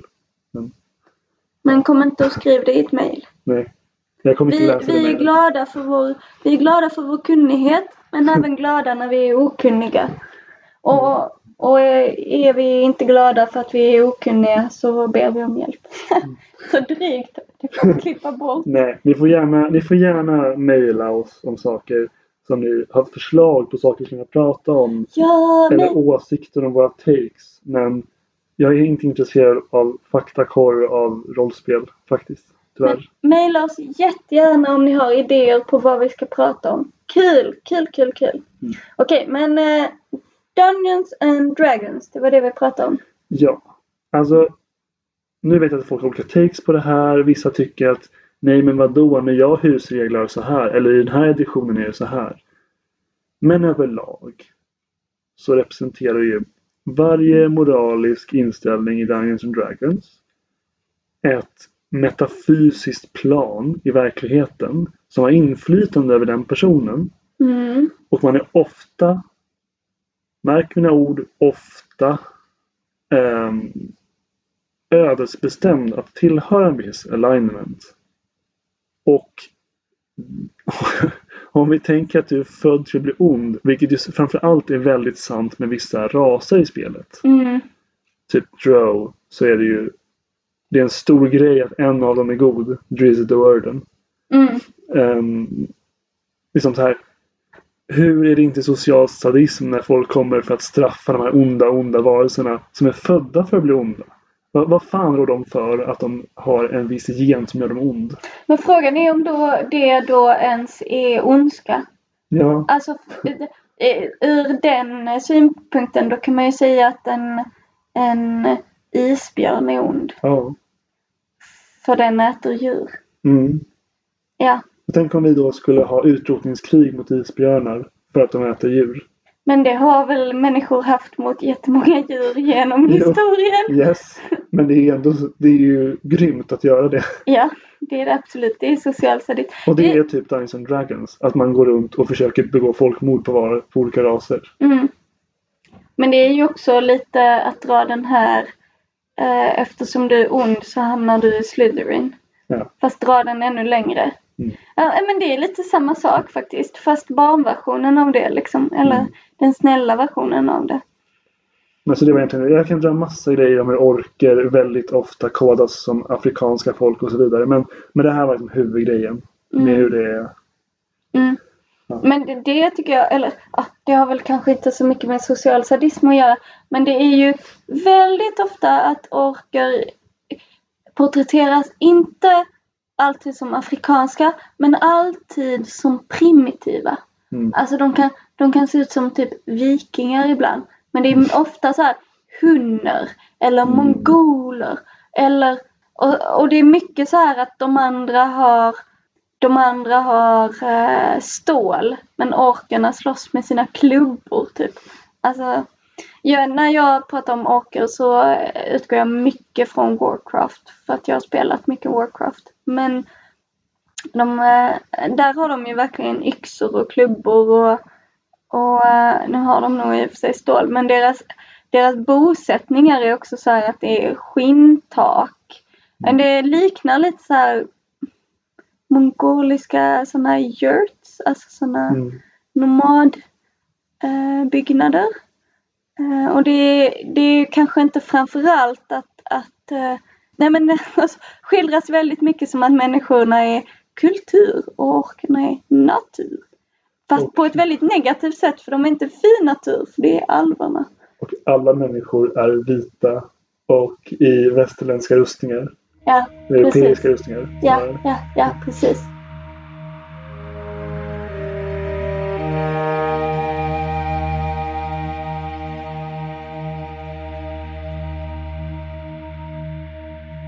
Här är topp tre. På topp tre listar vi tre saker var som vi rankar topp just nu. Det kan vara stort, det kan vara smått. Det är vad som faller oss in, helt enkelt. Kanske någonting som är viktigt för oss, kanske någonting vi vill tipsa er om. Kanske något som bara gjort oss glada. Ska jag eller du börja? Jag kan börja. Mm. Jag har en topplista på topp tre saker jag ser fram emot. Åh, kul!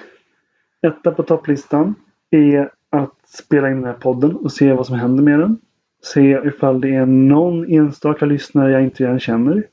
Eh, Alla, alla mor, mormor lyssnar. Det är de vi får. ja, och sen är det mm, att Red Carnations on a Black Grave borde bli klart i sommar eller höst tror jag. Det är ett spel som man spelar olika figurer under eh, franska revolutionen 1871. Även känd som Pariskommunen. Åh, vad kul! Gud, jag glömde, jag glömde kickstarta den. Så störigt. Men eh, jag har kickstartat den som fysisk version dessutom. Så vi kommer få en fin låda med grejer som vi kan one-shotta. Åh, ja, kul! Härligt! Och så min sista är att jag har ett pågående spelprojekt där jag skriver spel som har arbetsnamnet Sabotage for the Climate men förmodligen kommer heta något på svenska med tiden. Mm. Det är då ett eh, workshopmaterial slash rollspel Mm. där man eh, spelar en aktionsgrupp som Mm. ska sabotera för fossilkapitalet. Och det finns i nuläget inte i material som man kan spela det själv. Men däremot så både jag och David kan spelleda det. Så vill man spela ett aktivistspel för att sabotera eh, så kan man kontakta oss så gör vi det. Svinkul! Mm. Och jag kan säga att för, i, i mitt perspektiv så har man absolut förtur om man hör av sig som aktionsgrupp eller politiskt nätverk. Eh, för, för mig är målsättningen med att göra spelet att få folk att radikaliseras i klimatkampen. Så enskilda, alltså folk som bara tycker om spel, Mm. är för mig mindre intressant än till exempel en lokal klubb av någon organisation. Precis. Det är Kul såklart lättare, lättare i Stockholm också såklart. Ja, såklart. Fast eh, jag bor faktiskt i Skåne så att eh, Som om om ni vet Ellen ska hålla det så är det lättare för er som bor söder, södra Sverige. Särskilt Skåne. Ja, precis. Särskilt Skåne. Annars får ni kanske betala min tågbiljett. Men det här blev en lång, eh, ett långt sidospår. Ja. Jag har också gjort en topplista. Det är inte en topplista över vad jag ser fram emot. Det är en topplista över just nu. Och jag har eh, valt bara att prata om kultur. Eh, så på tredje plats så satte jag Neil Gaimans Death. Som jag läste för några veckor sedan, någon vecka sedan. Jag tyckte att den var så bra så jag lånade ut den till min storebror. Och köpte den. För jag hade först lånat den på biblioteket men sen köpte jag den för jag tyckte den var så bra. Alltså Neil Gaiman är så fantastisk att han väver ihop så här mytologi, bra berättelser med att bara göra väldigt varma personporträtt och relationer. Alltså det, det var fint. Death handlar ju om en person som är döden. Hon hämtar folk när de dör. Känns väldigt Neil Gaiman. Ja, det är väldigt Neil Gaiman. Ehm, men den är, den är så fin. Den är så bra. Låter mysigt. Ja, men det är den. Även om det är död. Ehm, och på andra plats så satte jag boken De oroliga. Eller Det oroliga. Eh, för den är skriven av Linn Ullman. Och det är en roman som eh, hon har skrivit som delvis handlar om hennes far, eh, Ingmar Bergman, och hennes mor, Liv Ullman. Och deras liv tillsammans och hennes uppväxt och hennes relation till hennes far. Eh, jag läser den i en kurs i kreativt skrivande som jag går. Och min lärare hon rekommenderar så bra böcker. Eh, och hon är så bra poesi, så bra böcker. Och hon gör så bra eh, skrivövningar. Det är superkul. Nu får vi dela den här podden med henne.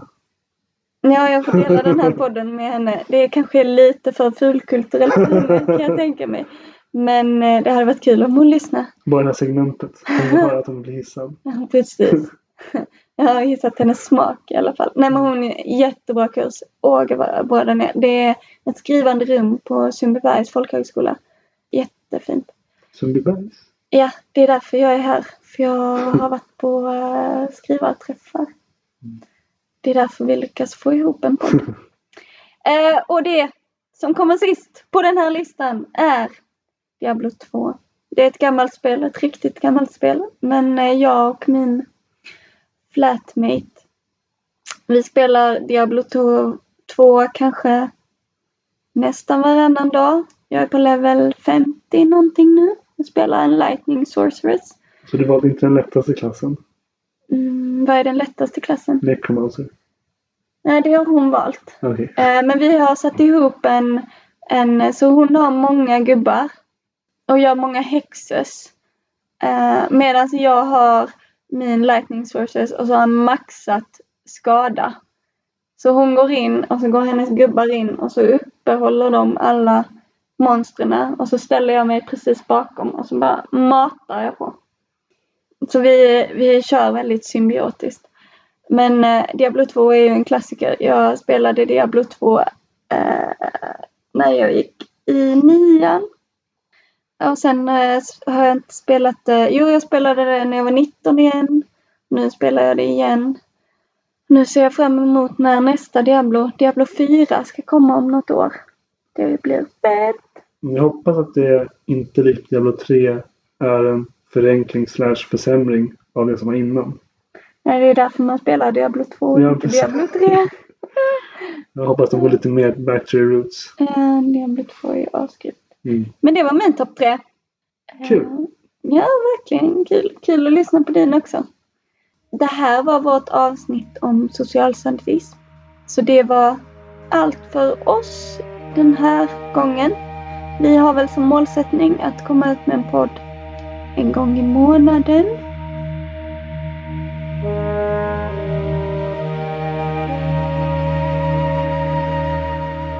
Det här var allt från podden Röda Nördar. Den statliga radiokanalen för rymdkommunismens avantgarde.